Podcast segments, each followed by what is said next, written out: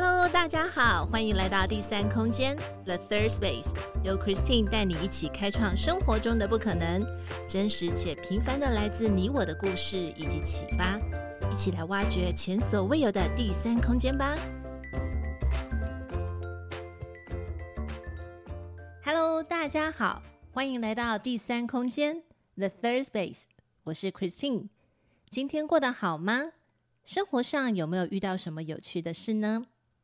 在今天的女生悄悄话，我们做了一集非常负责任的一个访谈，还记得吗？在第十六集呃当中，我们邀请了一位我的好朋友 Rachel，她当时跟我们分享她即将到芬兰去留学，在当时的访谈，我们就说了，希望能够让她呃再邀约她一次。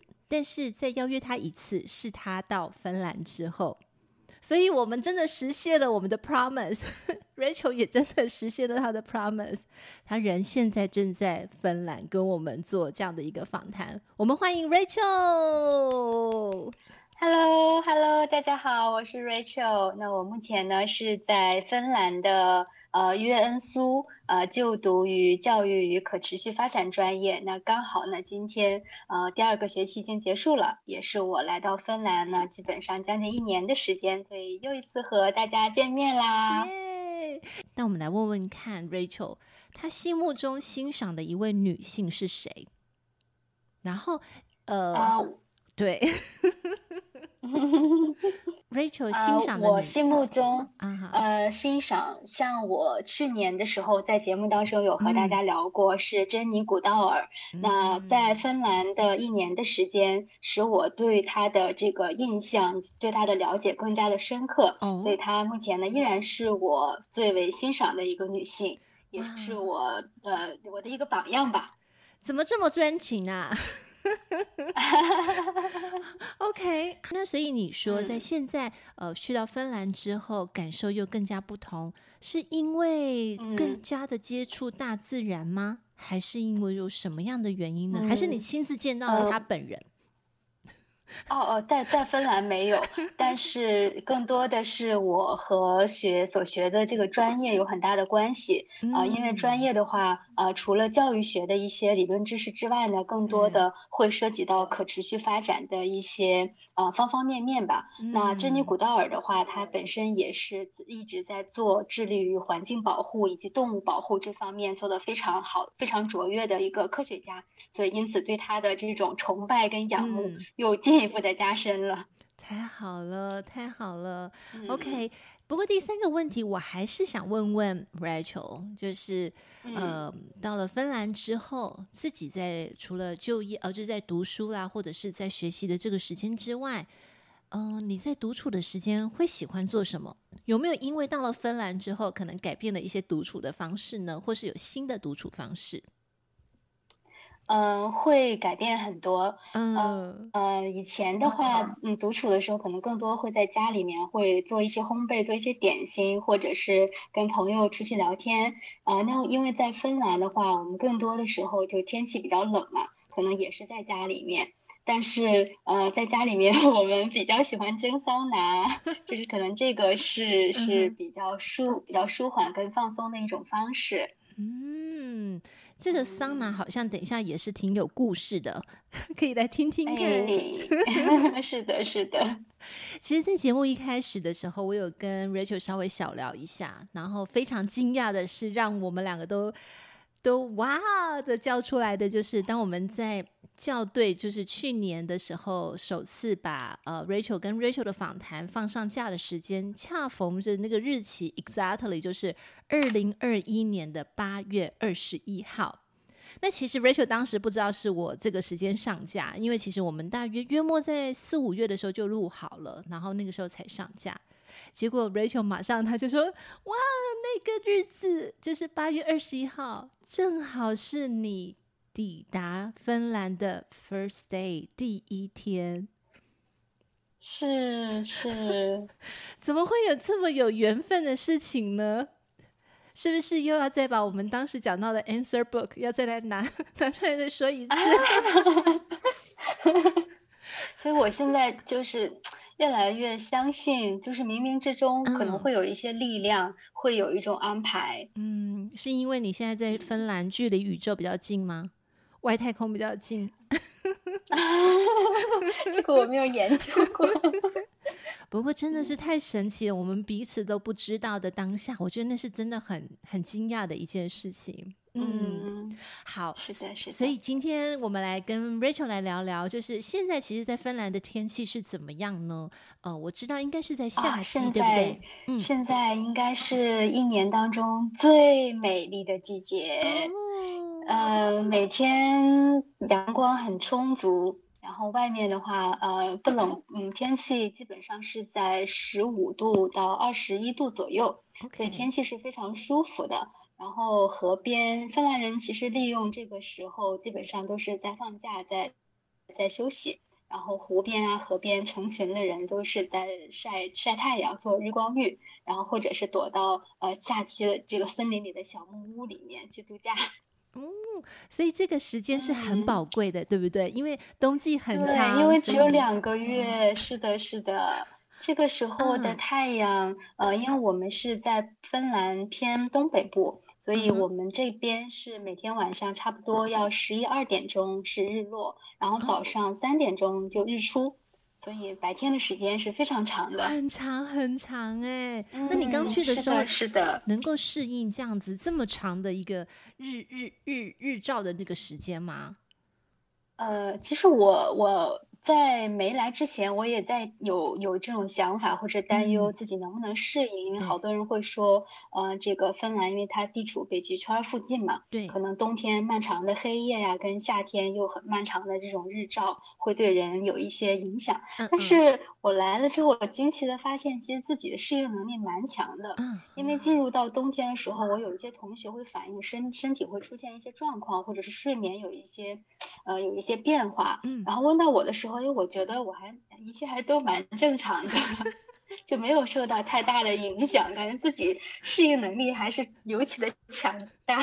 真好，表示可能你的身体体质就是很好，这、哎、这样很好哎，真棒。嗯，因为一直睡眠还有饮食都相对比较规律，自己也比较注意吧。嗯、没错，没错，对，所以我觉得平时有打底好的话，嗯、真的就免除掉一些烦恼，嗯、很好。是的，okay, 是的。想、嗯、想请 Rachel 跟我们聊聊，就是也真的到芬兰将近一年了，对不对？如果这样子来说，嗯、那你你可以跟我们分享一下，到了芬兰之后，就这这快一年当中的一个心得感想，好吗？啊，其实我非常非常感谢这个机会，因为我也是趁机，嗯、呃，回顾了一下我过去这一年的一个感受。其实真的有太多太多太多的话想要分享的，嗯、但是你知道吗？其实很神奇的一点就是我，我我最大的一个感受就是，我来到芬兰，我感觉像回家了的这种感觉，嗯，就就是有一种回到了生命最初始的那种状态跟样子。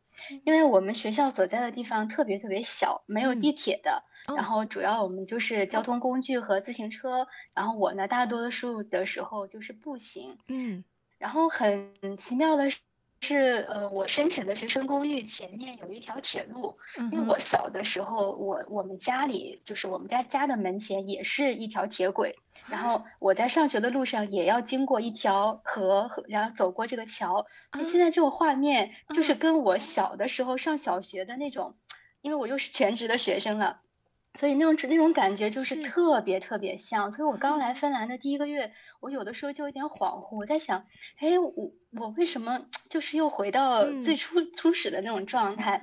然后当时呢，又看了一看身边的芬兰人呐，还有他们的这种生活。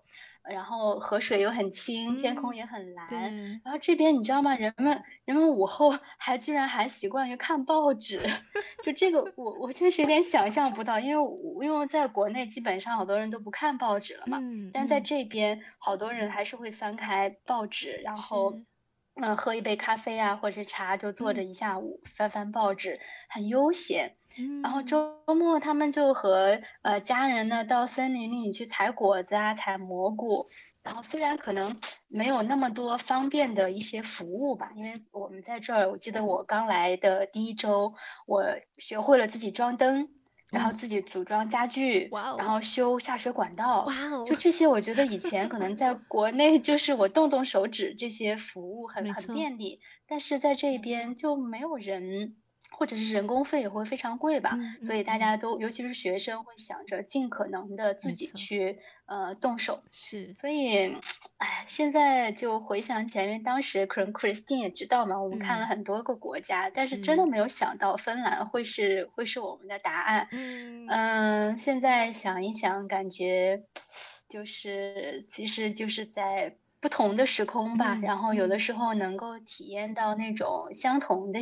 心境，嗯，也是很奇妙的一种安排。是，我我觉得在听，嗯、呃、Rachel 在提到的时候，一切仿佛是 déjà vu，而且这个 déjà vu 就是你在小时候你所生活过的，只是小时候的你跟现在的你，嗯、其实你已经长大成熟很多，可是，一样在把你投入到这样的环境里面，嗯、可是你会觉得很很棒啊，就是很很熟悉的那种感觉，你完全不像是在异地。我觉得这个是大地的母亲又在让你，对，又在让你。回来就是重温一下她的怀抱，真好，真棒。嗯，是啊，是啊，谢谢。我好激动啊！我我我我看到你的表情，我能感受到，是真的很激动，因为因为这个其实也要自己细细的去品味，嗯、因为同样的呃很纯净的心灵，你会感受到的、感知到的，其实就会不一样，对。太好了，嗯，那我我我我觉得就是刚才提到这这这段时间，然后嗯，很多东西可能会去删除掉我们过去很便利的方式，然后可能就是用、嗯、用直接很经济的方式，啊，我就付完，然后就没事了。可是其实在这边会有不一样的体验，嗯、我相信这也是一个很好的很好的一个一个体验感受，就是在生活上面。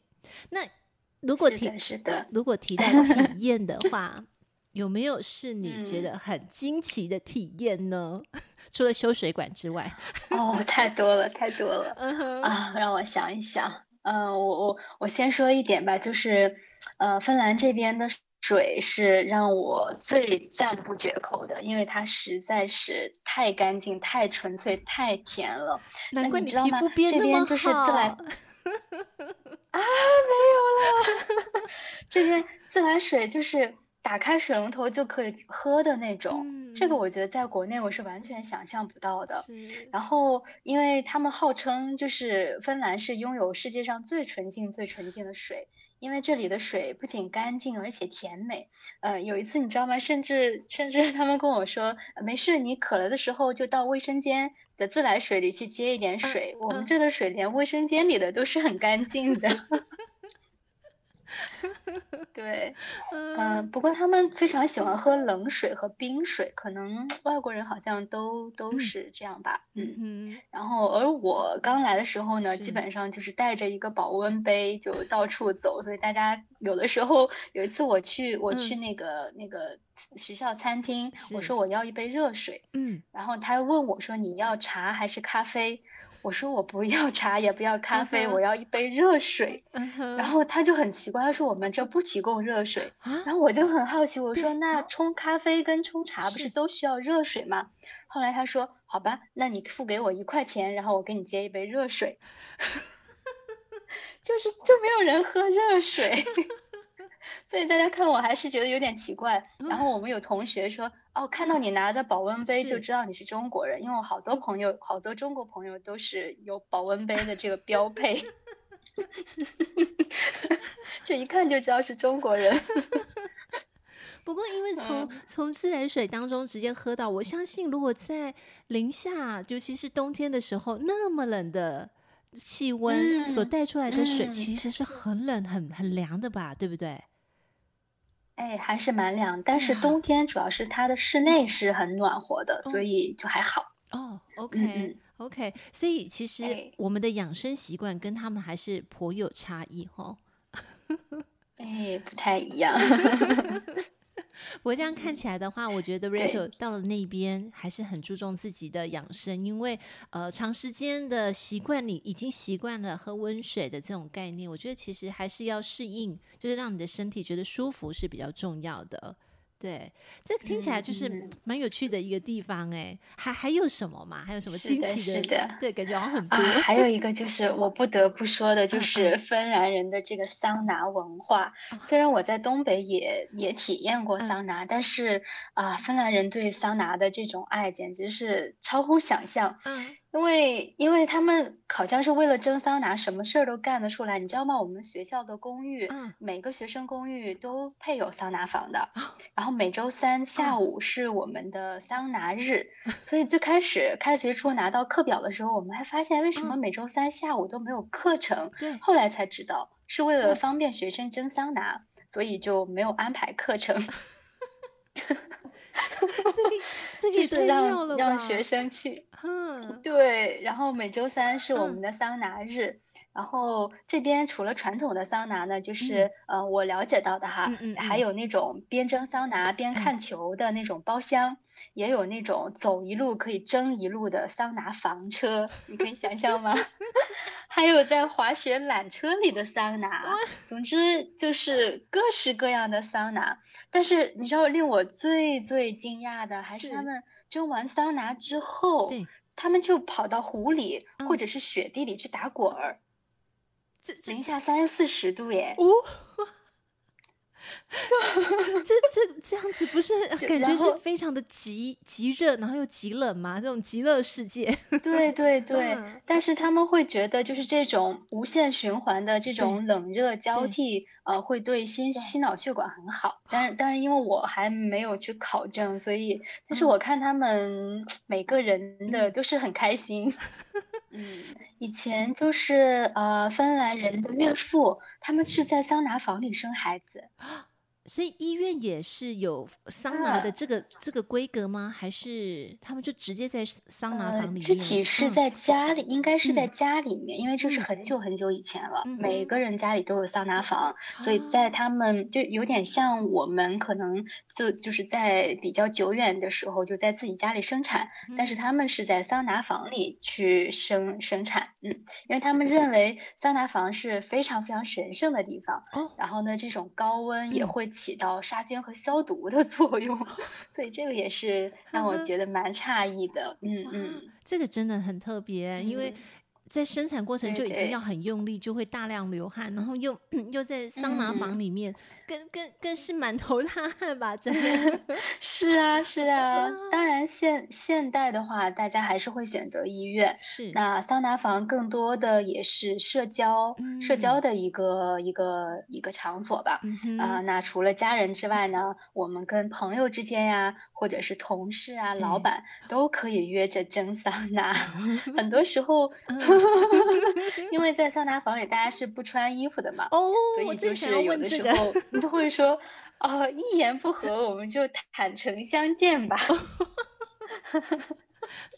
这是这真的是很特别，芬兰人他们的社交方式，哎，哇哦，是的，是的，好，所以你你有体验过？大家即便是哎，我有体验过。大家其实即便是赤身裸体，但是呃，也毫不避讳吧。我觉得这边。这边好像大家把自己的身体好像就是当成跟、嗯、跟自然融为一个部分了，嗯、但就是没有人很刻意的去注重别人身上的，嗯、比如别人的身体怎么怎么样，更多的就是会一个有一个很自然的一个状态吧。嗯嗯嗯，哇哦！但是这个方式让我感觉非常的特别。嗯对，因为 感觉好像他们，嗯、你有没有一点很期待要来芬兰体验一下？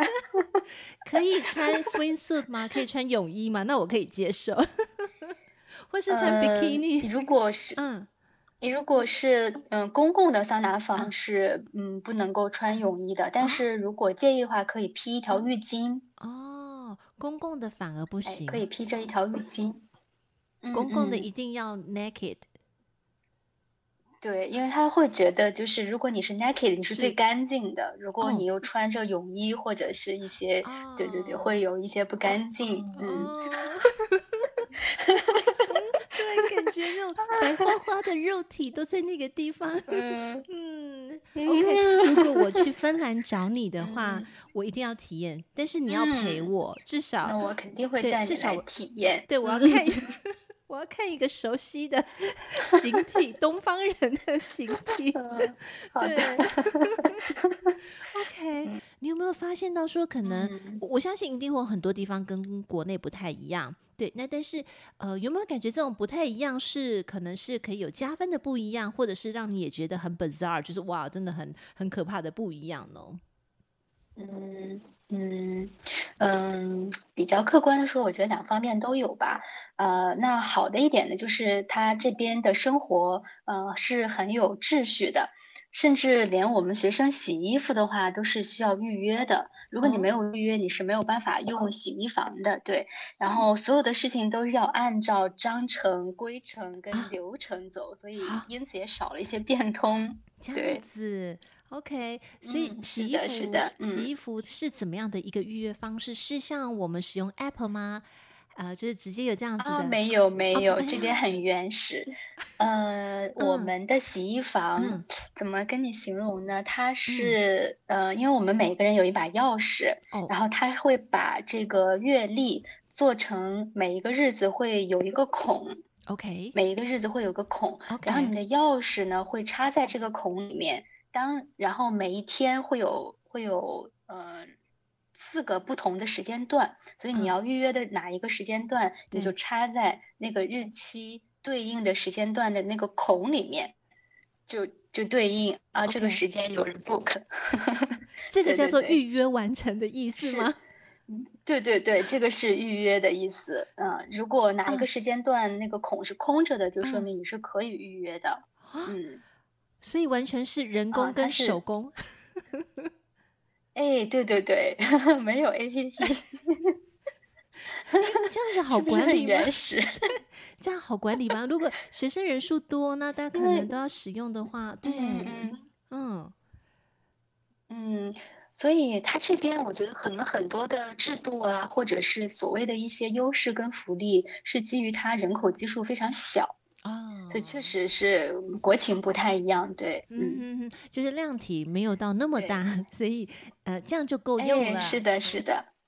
哎，对的，对的，所以大家也不会去想，哎，我要不要用一些更为更为呃先进啊，或者是更为。便捷的手段？就好像没有，因为整。个人他们就是芬兰人吧，或者是整个欧洲，相对来说生活节奏都是非常非常慢的，嗯，因为大家比较注重生活跟工作的平衡，所以。到了周五基本上是不谈什么重要的事情，嗯，平时也没什么人加班，嗯。嗯呃，让我比较比较一开始就是比较有冲突的，就是他们这边的销售，因为我如我们你记得吗，Christine？就是我们如果是在国内到商场里呀、啊，或者是。餐厅啊，那个呃餐服务员啊，或者是售售货员都非常的热情，然后主动的积极的跟你介绍或询问你有什么需求啊。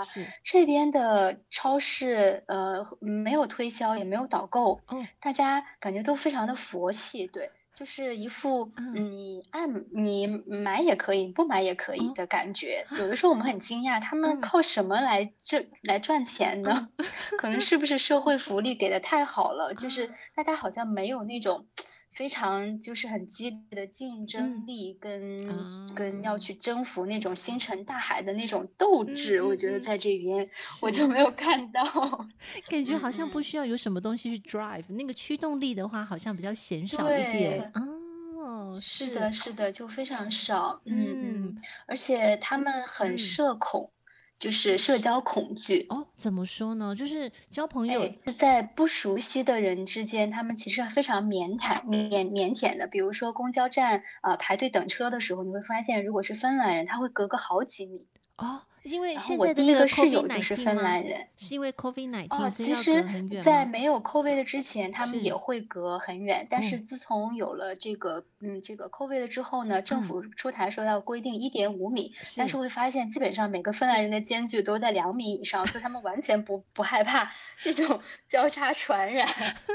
自己又在我第一个室友是，对对 对，我第一个室友是芬兰人嘛，然后我也是见识了什么是他们的。这种分式社交，因为在最初的一个月，我们都不是很熟悉嘛。是、嗯、是。然后你知道，我们每天就是见面的时候，Hello，然后走的时候、嗯、bye，就这两个单词，别的再也没有交流。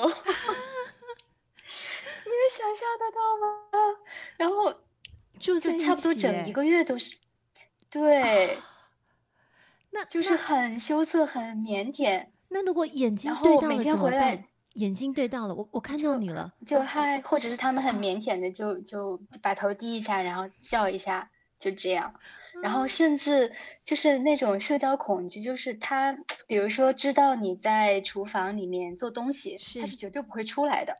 哦，对，他一定要等到外面鸦雀无声了，嗯、他再出来做他、哦、做他的这个午餐或者是餐食，就是很、哦、很害怕，就是种感觉好像很害怕跟人去社交。是、嗯，但是如果混熟的话，就会嗯就会不一样。所以感觉上好像他们很尊重呃别人的空间，就是很 privacy，可是好像有点稍微过头了，是不是这个样子？对，对，非常对，因为其实已经算是室友，嗯、大家就就其实算住在一起，嗯、应该是感情可以融洽，慢慢的去建立。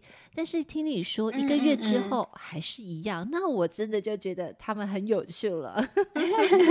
是的，是的、啊。那这样怎么办？如果像我这么活泼又有热情的人，我不就把他们给给给给搞到就是我要同化他们？那我要换人，我不要我不要 Christine，我不要跟 Christine 住，我要换人。哇哦，这么特别，是很有蛮有趣的，嗯是嗯。但是。我们有的时候会观察芬兰人跟芬兰人之间，尤其是朋友之间，嗯、他们又很是就是肆无忌惮的，嗯、就是。又没有这种隔阂，嗯。嗯。所以看来都还是要有一点熟识度哈，就一定要彼此有点熟识，才能够放、嗯、放得开，还是一定要小酌几杯之后才会真的放得开呢？哎，有可能，有可能。OK，好，感觉上真的是呃，生活的层面或者是人的层面，嗯，Rachel 其实都有在现呃，不是现场，他是在芬兰帮我们感觉到他有一些观察跟我们做分享。谢谢你的分享。不过去了这么长的时间。一定会有比较想家的时候吧，对不对？所以，嗯、呃，或者是说想是想吃比较中式的食物，对，就一定会想啊、哦，我这个时候可能想吃点什么。嗯、那你你这个时候最想家的时间是在什么时候？嗯、你你是怎么样去排解它呢？嗯、呃，最想家的时候应该就是生病的时候吧，哦、因为这边看病也很麻烦。嗯、我记得那次是早上起床之后就突然间感觉天旋地转，嗯、然后莫名其妙，我以为自己是低血糖，嗯、但后来其实不是。然后我约了差不多两周才看到这边的医生，然后医生说是耳朵里面的一个小问题。然后推荐了我一些在家里面做的一些康复训练，嗯、在那个时候是非常非常想家的。嗯、然后还有一次，我记得是冬天，嗯、呃，我睡午觉起来之后，那个时候还不到两点钟，发现外面已经漆黑一片了。当时我瞬间就好想回家，对，就那一刹那，你就感觉好想家，对对对，嗯，我懂我懂那种一个人的感觉，嗯。对，嗯，排解的话，嗯、呃，除了蒸桑拿之外，嗯、呃，因为这边就是自然还是很美的嘛，有的时候就会约到朋约约朋友啊，到到森林里去，因为学校后面就是森林，嗯，可以去走一走，嗯嗯。嗯呼吸呼吸，然后主要是和朋友在一起吧，嗯、对，就分散一下想家的注意力。没错，所以我觉得可能在、嗯、呃同才的团体当中，大家可能会比较好交流，这这个其实是蛮需要的，互相能够呃聊一些啊，倾吐一些心事，我觉得这个蛮重要的。嗯，OK，是的，是的。但是我很压抑，嗯、两个礼拜之后才约到那。这这这正常吗？嗯、就是如如果真的是这个应该蛮蛮是正常的，就是如果他不是急诊的话，哦、他可能因为他这边好在就是他会有一个医生见你之前的一个。一个电话问询，会问的非常非常详细。嗯哼，对对，你具体的一个感受啊，呃，有什么样的一个症状，还有你以过去的一些病历病史，就他会有一个呃，在看医生之前的问询。那在看医生之前呢，也是需要你做一些检查。所以你看医生的当天，可能医生对你的大概情况就已经非常了解了。不需要就是比如说你见了一次医生之后，然后医生给你开各种各样的检查，然后你再去呃做检查，然后再约医生就不需要了。哦，所以他等于是前哨站先帮你做了、呃，就是第一层的、哎、呃 survey。对，前面会有一个护士。嗯、哎，是的，是的。OK，那这样子的收费，他根据你的嗯呃病情的这个严重跟紧急程紧急程度来给你去评估你的这个是。何时需要就医？嗯哼，那的确这样子有帮助你把这个紧张的情绪给缓和下来吗？因为沟通之后，你发现可能没有那么快要见得到医生。要不然，以往我们的想法是，我不舒服，就是立马立即到医院去看到医生，感觉上这是比较能够放下心中的那个石头。对，但是他这种方式有让你觉得放心吗？呃，其实也嗯没有太放心，因为我见到医生的时候，我是很希望医生给我做一个比较全面的检查，嗯、但是医生反复就安慰我说：“你没有事，没有事，不需要做这种检查。”但是我觉得在国内就完全是相反的，是就是医生会给你可能一个小毛病就会给你开各种各样很全面的检查，嗯、好像不会放过一个小漏洞。但这边的话，就可能。具体我也不知道为什么，但是每一个医生感觉对待病人的那种态度都非常放松。嗯哼，嗯，但是我自己也不是很清楚会不会有一些问题没有查出来，嗯、所以如果我可以回国的话，应该还是希望可以做一个比较全面的检查。不过，嗯，这这个我能够理解，的确是在人比较脆弱的时候，不管是在心情上的脆弱，或者在身体上的脆弱。其实都会想要更跟家里的人更加的亲近，更加的靠近。嗯，OK，那那我我有一个比较严肃的话题，哎，也没有。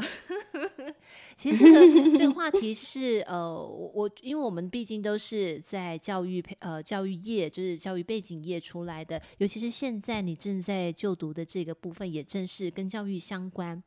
那你去了之后，尤其是你当学生，我相信也接触到他们的一些教育体制或他们的系统。你有没有发现到他们是不是有一些特殊的一些观点？呃，其实芬兰的教育呢，就越来越受到国际上的关注，主要是由于它在一些很多的国际化的考试当中呢，芬兰学生是以。嗯，每周学习时长最短，但是呢，学习成绩又非常优异。嗯、就是大家可能不管是呃美国呀，还是英国的一些教育人士，都想来研究一下为什么会是这样子的一个、嗯、一个效果呢？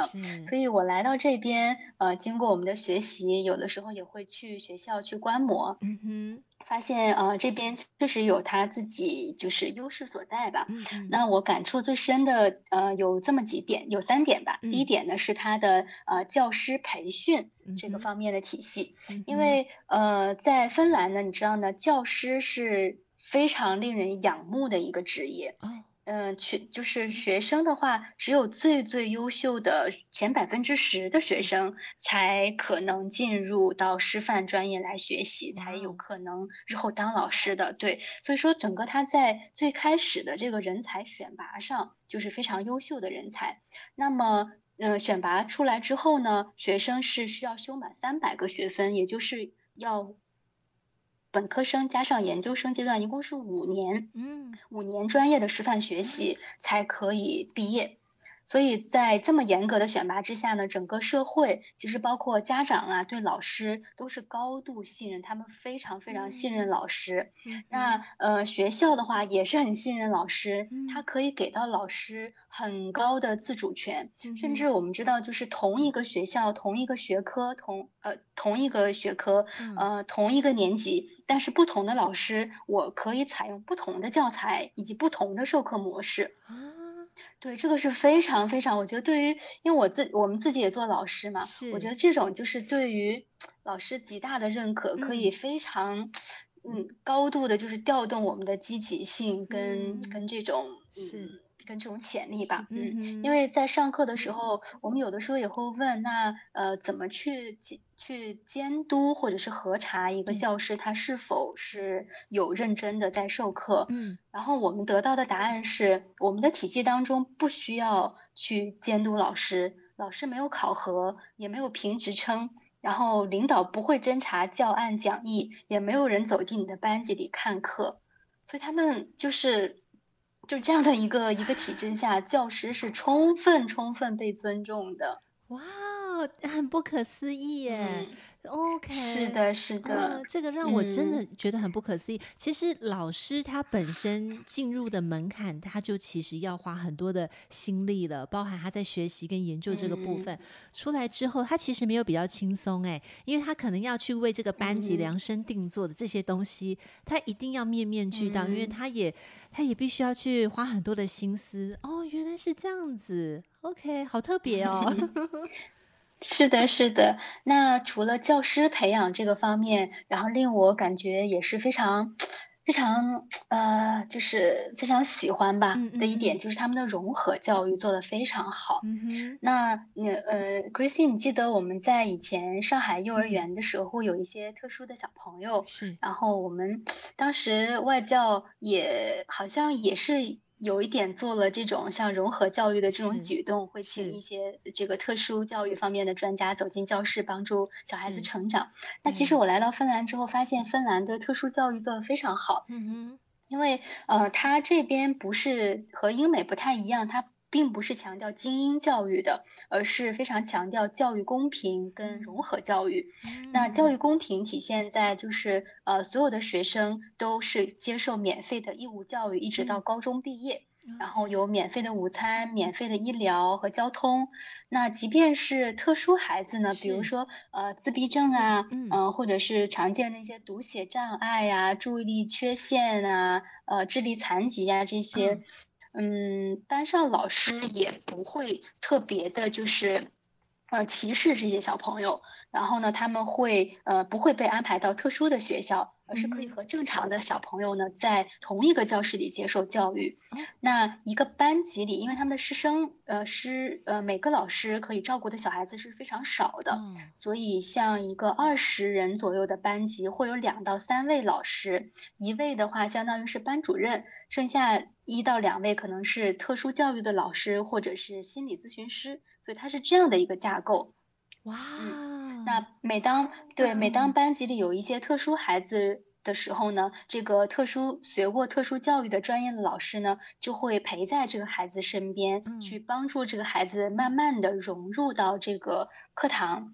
那我的一个邻居。他是从北京呃搬过来的，嗯、就是搬到芬兰。其实主要的原因是因为小孩儿，因为他们小孩儿也是个特殊，也是属于特殊孩子吧，在北京还是花了蛮多的时间、精力以及钱财上，嗯、但是都得不到很好的关注。到这边之后呢，因为我们跟他交流的机会还挺多的，他说这边老师的服务让他感动到，就是他觉得特别不好意思。嗯因为这个特殊教育的老师，除了课堂上照顾孩子，课下还很很频繁的跟家长沟通，甚至他每周二还要去上那种专业的就是音乐治疗的课程。所以这个小孩子现在变得就是越来越好，所以这个就是家长也觉得这个就真的是就是非常非常好。对对，因为在国内感觉确实就是。一是不太可能，二是可能真的需要很、嗯、花很多的财力跟精力，才可能会有这样的效果。嗯、但这边一切都是免费的。但当你提到说，在芬兰他们所要求不是精英教育，而是他们强调的是教育的公平性和融合教育的时候，嗯、其实当你讲到公平这两个字，我就已经非常非常的佩服。嗯、尤其是在你讲完这个体验之后，他是真的把。公平当成是一个很绝对的一个方向，然后就是去走去实行。因为其实，在你提到的过程当中，包含我们过去在上海有，就是呃国际幼儿园的确有遇到有一对姐妹花，对不对？比较特别的，嗯、对，对对姐姐对姐姐她她就没有办法行走，她常常要戴安全帽，因为她。就是容易跌倒，嗯、对。那其实我我就发现到说，其实如果是真的在芬兰的话，其实你从小你可能被诊断出有这样特殊的情况，你其实不会在智力上面有什么差别，因为你一开始起头都是跟其他正常的孩子是一样的，差别可能在于你的行动不太一样，是或是你的装备不太一样，你要戴个安全帽，其他孩子是不用。嗯嗯、对，可是，在任何的时间。哎，就真的是一切就是 everything just 就是 start with 就是一起开始的，然后我觉得好暖心哦，嗯、真的是真的是太、嗯、太感动了，嗯，所以但是这个时候还是得、嗯、是的，是的，还是得佩服老师，因为这样子其实这样子的班级强度是也蛮大的，因为他不是只有照顾在正常的孩子，呃，一般的孩子我们不要说正常，或者是说一些特殊的孩子，嗯嗯这样子融合在一起，这也是他要去呃要要去 handle 的一部分呢，真的，嗯嗯，是的，是的，嗯嗯。然后再者，我想呃分享的一个点就是教育的内容吧。可能跟我们在国内，因为我也在国内做了十多年的老师嘛，我们更多的培养小孩子。虽然我们的心都是希望把孩子培养成全方面发展的，但是没有办法在这种应试教育的体制之下，还是更多的会以这个记忆啊、书写的，就是这些学科类的知识为主。但这边，呃，我的一个感受就是，他们的教育目标更多的是把孩子，呃，去培养成能够正常生活的社会人。那我为什么这么说呢？说什么叫是正常生活呢？就是孩子在学校里面除了学习课本知识之外呢，他们还要学习洗衣服、做饭，然后缝纫，甚至是做衣服。我。记得我第一次去学校小学呃参观的时候，我看到学生拿起电锯在课堂上锯木头，我当时我还以为就恍惚间，我觉得我是不是走进了职业技术学校，就是。对，就是学生各各方面的这个生活相关的都要做，就是他们要除草啊、种花啊，这些都是他们课程当中的一部分。嗯，然。后老师的话，嗯，在小学阶段呢是全科老师，是就是一个老师教所有科目。嗯，那这样的话会方便老师把他的课堂任务设计成跨学科式的学习，就学科与学科之间的界限不是很明显。就像我刚才提到的，呃，在课堂上老师教。小朋友洗衣服，嗯嗯嗯，那你知道我当时看到的就是他们有两个任务，呃，一个任务呢就是，嗯、呃，老师拿出很多洗衣液，然后也拿出不同的衣服面料，有棉质的呀，有羊毛的呀，有丝绸的这些，嗯，然后学生要去探究，就是洗衣液和这个衣物面料之间的关系，比如说，哎，有些朋有些同学，呃，测试发现，如果这个洗衣液是偏碱性的，就嗯，如果洗到那种羊毛制品，就会发现，哎，羊毛就会分解，哎，这是他们在过程当中学的学到的。然后第二个任务呢，就是老师会让学生去去测试不同的洗衣液的用量和污渍处理之间的关系。然后有一组同学就会发现，其实并不是越多越好的。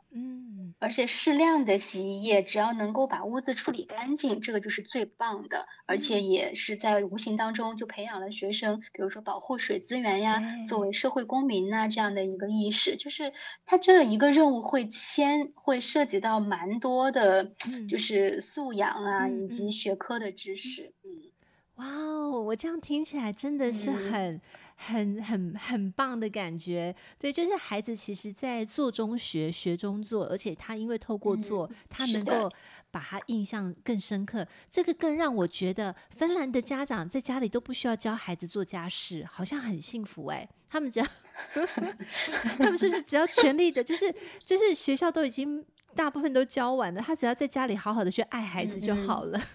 嗯是是的，所以这边养孩子真的是蛮蛮省心的一件事情。基本上学校、社会和政府会考虑的非常非常的多。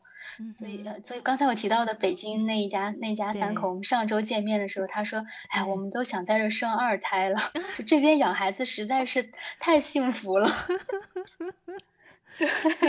不过我真的觉得这样听起来的确是有很不一样的世界的感觉，对，因为一个一个呃一个结构性跟一个系统下面，他们能够真的落实，并且是呃在你去体验之后，所你你所看到的的确也是这样呈现的话，嗯、我相信他真的就是这样子在在过他们的生活，嗯，在在走他们的教育。太棒了，太棒了，OK，好期待，好期待，OK。那因为 因为我知道 Rachel 可能这个学期已经结束嘛，对不对？接下来也是一样会经历到要去做呃实习的部分。那实习这一块的话，我我知道你其实前面的实习也是要透过自己的努力，可能到处的去探寻有没有合适的一些实习的地点。最后好像是呃找到了一个很棒呃很很适合啦，很适合你，那你也期待能够去、嗯、去挑战一下的这个实习的机会。但是它不是在芬兰，它是在哥本哈根。哎，哎对对对，可以跟我们聊 聊吗？这个要，要有点远哦，还是。我觉得还是有一种缘分吧，嗯、对，因为去年在看文献的时候就了解到生态学校这样的一个项目，哎、嗯，觉得非常非常的有趣。它整个的这个学校就是所有的利益共同体，就是校长、老师、学生，嗯、还有社区里面的这个社区里面的工作人员，嗯、还有家长，它是全方位的。为这个打造这样的一个生态学校，当时我觉得非常好，所以就关注了他们的一些社交账号。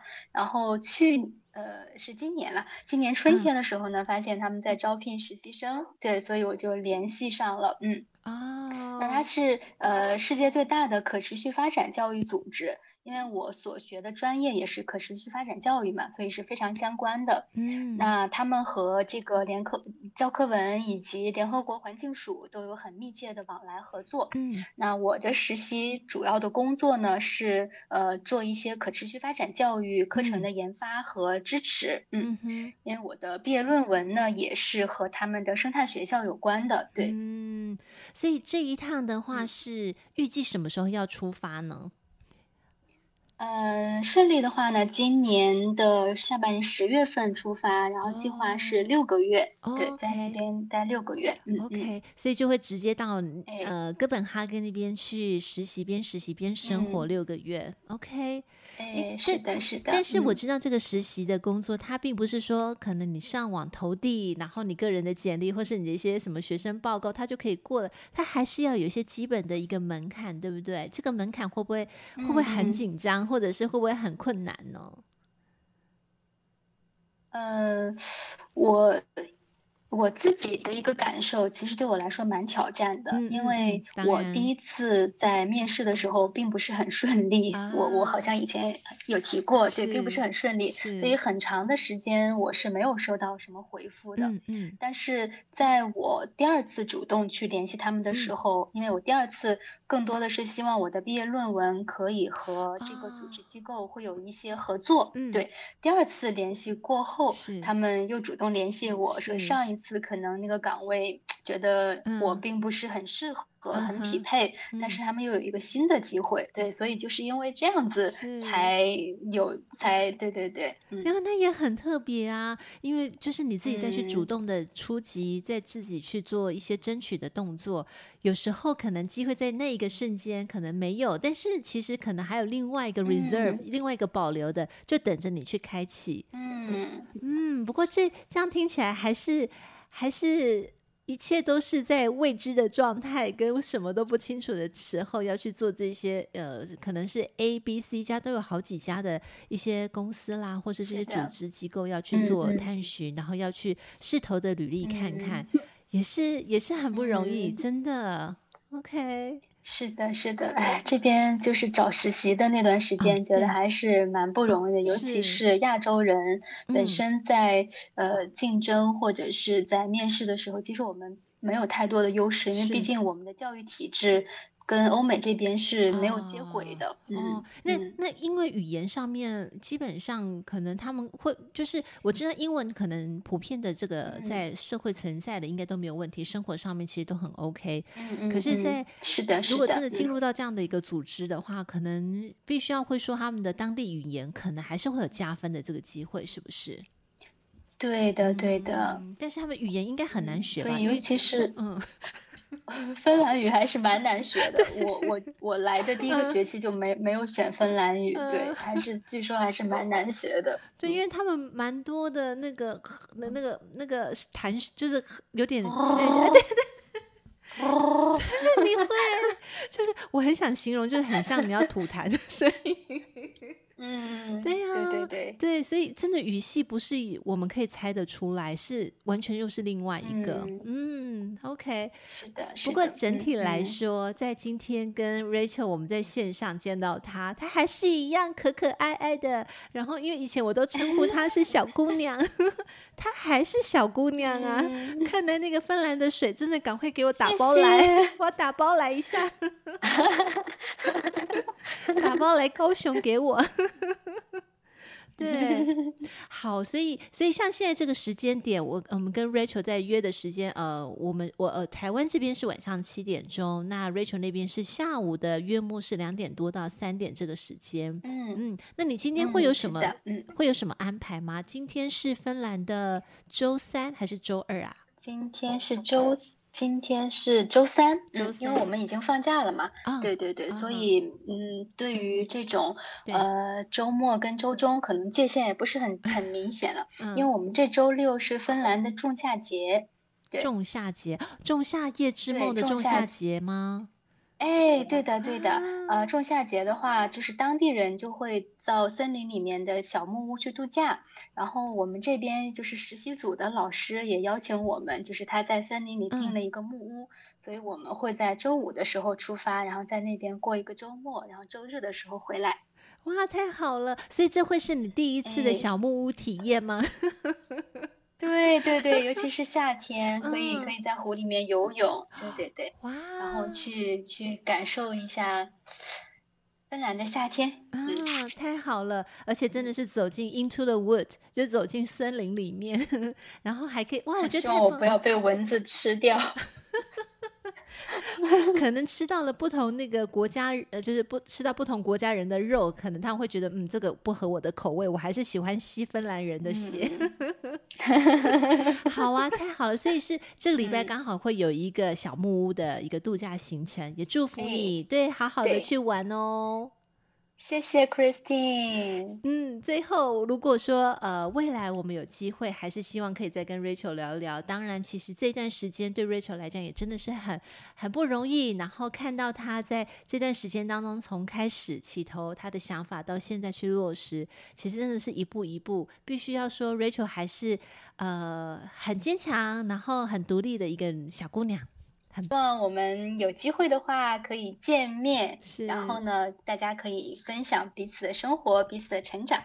好的，我们下次再见喽，See you，拜拜，See you。